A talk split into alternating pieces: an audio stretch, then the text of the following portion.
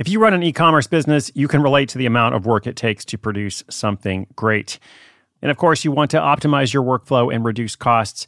That's why I want to say a big thank you to our partner, ShipStation, and perhaps introduce you to them as well. If you are not familiar with ShipStation, they've been supporting Side Hustle School for years. They have helped so many of our listeners make things much easier, automate their shipping tasks, help them scale their business, and also, this is not a small thing, save thousands on shipping with industry leading carrier discounts. ShipStation is the innovative tool that helps turn your shipping challenges into opportunities for growth. Go to shipstation.com and use code HUSTLE to sign up for your free 60 day trial. 60 days free. ShipStation.com, code HUSTLE. Knowing how to speak and understand a new language can be an invaluable tool when traveling, meeting new friends, or just even to master a new skill. But it's not always simple when you're bogged down by textbooks and structure classes. That's why so many people trust Rosetta Stone. Rosetta Stone is the most trusted language learning program, available on desktop or as an app. It truly immerses you in the language you want to learn, like Spanish, French, Italian, Chinese, and more. You won't just be studying English translations. The Rosetta Stone intuitive process helps you pick up a language naturally, first with words, then phrases, then sentences. Don't put off learning that language. There's no better time than right now to get started. For a very limited time, listeners can get Rosetta Stone's lifetime membership for 50% off. Visit rosettastone.com slash rs10. That's 50% off unlimited access to 25 language courses for the rest of your life. Redeem your 50% off at rosettastone.com slash rs10 today.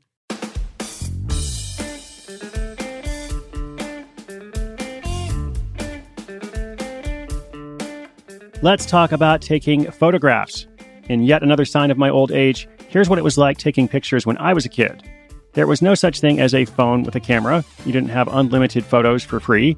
You actually had to buy this stuff called film and put it in a real camera. You would go and take your pictures, and then you would need to take that film to the drugstore or the Photoshop, which actually existed back then. Like not just the software Photoshop, but there were actually Photoshops where you'd go and drop off your film.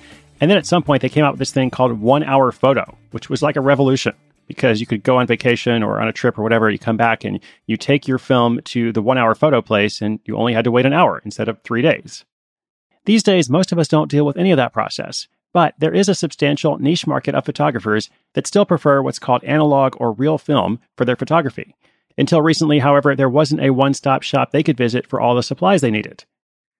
Well, today's story features an anonymous founder who still has his day job. It's actually a secret. His employer doesn't know about his side hustle, and we'll see how long that can continue since it's going really well. But in any case, this founder operates the online store in partnership with his mom, who was nearing retirement but became a logistics expert to help out with taxes and shipping, all kinds of details. This story is called UK Sales Manager Calls the Shots with Photographic Film Shop. Stay tuned for the whole story. This episode is brought to you by Visit Williamsburg. In Williamsburg, Virginia, there's never too much of a good thing. Whether you're a foodie, a golfer, a history buff, a shopaholic, an outdoor enthusiast, or a thrill seeker, you'll find what you came for here and more. So ask yourself, what is it you want? Discover Williamsburg and plan your trip at visitwilliamsburg.com.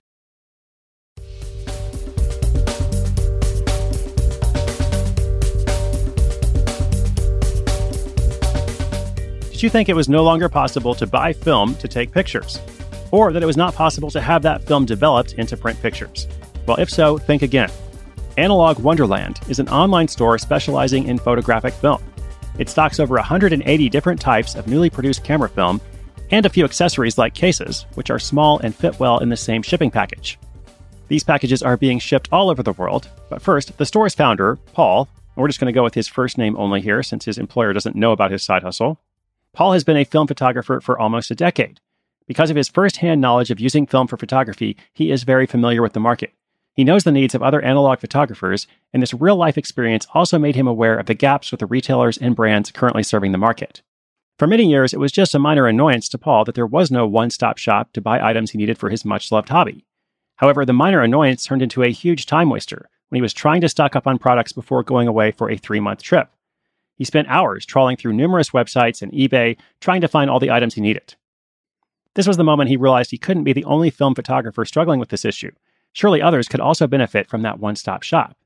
Paul works by day as a sales manager in a large corporation. Until he came to understand the side hustle way, he always thought that owning a business meant making a choice between a stable career or a risky startup. Analog Wonderland is his second attempt. For his first, he thought he would use his corporate skills to teach people the art of negotiation. However, he aimed too broadly, and no one understood what he was really offering. Luckily for the film photography world and for him, Paul didn't give up. He decided to regroup and try again. He had learned that frustration is often a sign of a business opportunity. He began to ask fellow film photographers lots of questions about how they went about buying film. What he learned was that others were just as frustrated as he was. Everyone had stories of having to look endlessly for their favorite brands, or having to pay import costs from other countries. With this serious gap in the market in mind, he knew what he wanted to do. The first step in starting the online photography film store was to register a domain and build a website. That was easy enough. He used Shopify for the website architecture, but it turned out he couldn't do everything on his own, and Analog Wonderland became a family affair. His sister in law did the branding and subsequently launched her own design agency, so two side hustles for the price of one. And meanwhile, Paul's mom, on the verge of retirement, became his business partner and head of logistics and finance. In a matter of weeks, she acquired a tremendous knowledge base about shipping, taxes, and accounting. Next, they needed inventory. And unlike everything else, this part wasn't cheap. They invested 10,000 pounds from their savings, it's about $13,000, in buying enough film to stock for up to eight weeks. They also bought some buffer stock since they weren't sure which products would sell faster than others until after the launch. Even though it was a good amount of money, they were reassured because they realized even if they attracted no customers and the business completely failed, they could sell their inventory to an established retailer and recover much of the cost. But of course, they didn't need to. Analog Wonderland went live on May 18, 2018. For the month prior to opening, they ran a launch campaign with a manufacturer sponsored giveaway. People entered the giveaway by signing up with their email. This drove interest and raised awareness. When they finally launched at 8 a.m. that day, they sent out an email announcement, and they had $2,500 in sales in the first 30 minutes. There was no time to do anything other than fulfill orders and reply to email and social media messages. That evening, Paul and his mom went to the pub to celebrate, but he says they both fell asleep after one drink. The side hustle way can be intoxicating. Four months after opening, they hit 10,000 pounds in sales, or about $16,000. Paul says that neither he nor his mother needs the money right now, so they're reinvesting their profit into marketing in hopes of growing the business further. And for him, the best part of the experience has been the sense of ownership. When you have control, every decision is yours alone. He compares it to playing a video game, but one that pays you to play it. You can try different tools like Shopify or an email list or something else, and suddenly you're connected with people from all over the world who can see what you've built. He describes it as addictive and highly enjoyable. The nostalgic world of analog film is a modern success could say he's calling the shots in a market that was underexposed. We'll have to wait and see what develops next.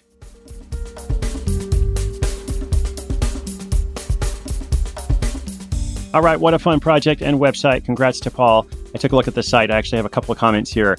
First of all, this market, this niche market, is clearly a subculture. And if you're going to market to a subculture, you have to really understand it. Okay, because customers have the potential to be super loyal and order frequently and tell all their friends, everybody else who's part of the same subculture or hobby, but only if they trust you. So, building trust and using the right vocabulary, showing empathy, showing a willingness to be helpful, which I'll talk about in a moment here, uh, that kind of stuff can go a long way. And I think Paul does this really well because his website, which of course we're going to link up in the show notes, it's an excellent example of an e commerce website that is focused on selling products, which is the whole point of an e commerce website, while still providing a great experience. And what I mean by that is, again, the purpose of an e commerce website is to sell products, but it can be really good to show a bit of your personality, to do some education, uh, to provide some other content, as long as that content does not detract from, again, the main purpose of the site. Sometimes people mix their messages and they kind of combine a you know content driven site with an e-commerce site. That, that's really hard to do. I think Paul has found a really good balance with that. So, for example, there is a beginner's guide, which I think is perfect because I bet there is a huge market out there of people who would be interested in this. Who are like, yeah, this is kind of cool. I like retro stuff. I like nostalgia. Uh, maybe I've got a record player. Maybe I want to look into doing this too, but how do I get started? Well, he's got a very helpful beginner's guide. A lot of subcultures can be insular and not welcoming to beginners. And I, I think that's a big mistake if you're trying to have an e commerce platform. So, another thing he does really well is he sells starter packs which I think is so smart. There's both a beginner starter pack and an advanced starter pack. If I wanted to get into this hobby, I would go to his website, I would read his beginner's guide, and most likely I would purchase the starter pack because I don't have any of this stuff. And I could spend a ton of time reading and feeling indecisive and finally just kind of making the best decisions I could. Or I could be like, oh, great, there's a starter pack. Perfect. I want to buy that. A lot more I could say about it, but overall, I thought it was really well done, especially for a project that is so new One thing I did wonder was why not display local currencies? Because everything on his website is priced in British pounds. And there are a couple of different ways to do that. You can use a, an e commerce plugin. Uh, you can have a different version of your site, just like when you go to a website and they ask for your language preference. And they essentially have the entire website in English and they have it in whatever other language as well.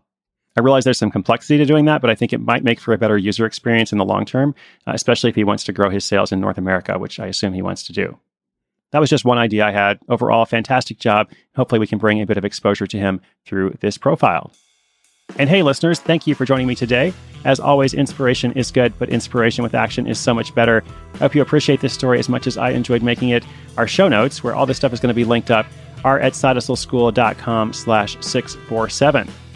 Yesterday, I mentioned a new book that was out this week. I want to mention a second book from another friend of mine that's out this week. Scott Belsky has written a book called The Messy Middle. Scott has been a friend of mine for quite some time. I actually carried his previous book, which is called Making Ideas Happen, uh, with me on a trip through Cameroon and uh, somewhere else in West Africa. I forget exactly where. I purchased it in the US before going on a trip and carried the hardcover version through several different countries just because I liked it so much. His new book, The Messy Middle, is available online and at local bookstores. All right, that is it from me today. I hope you have a wonderful day wherever you are in the world. I'll be back again tomorrow with another story and then another one after that. We're just going to keep bringing you different stories and examples, uh, all to support your own goal of having a side hustle like this or maybe like something quite different. It's my goal that this show can support you in making that a reality. Once again, my name is Chris Guillebeau. This is Side Hustle School.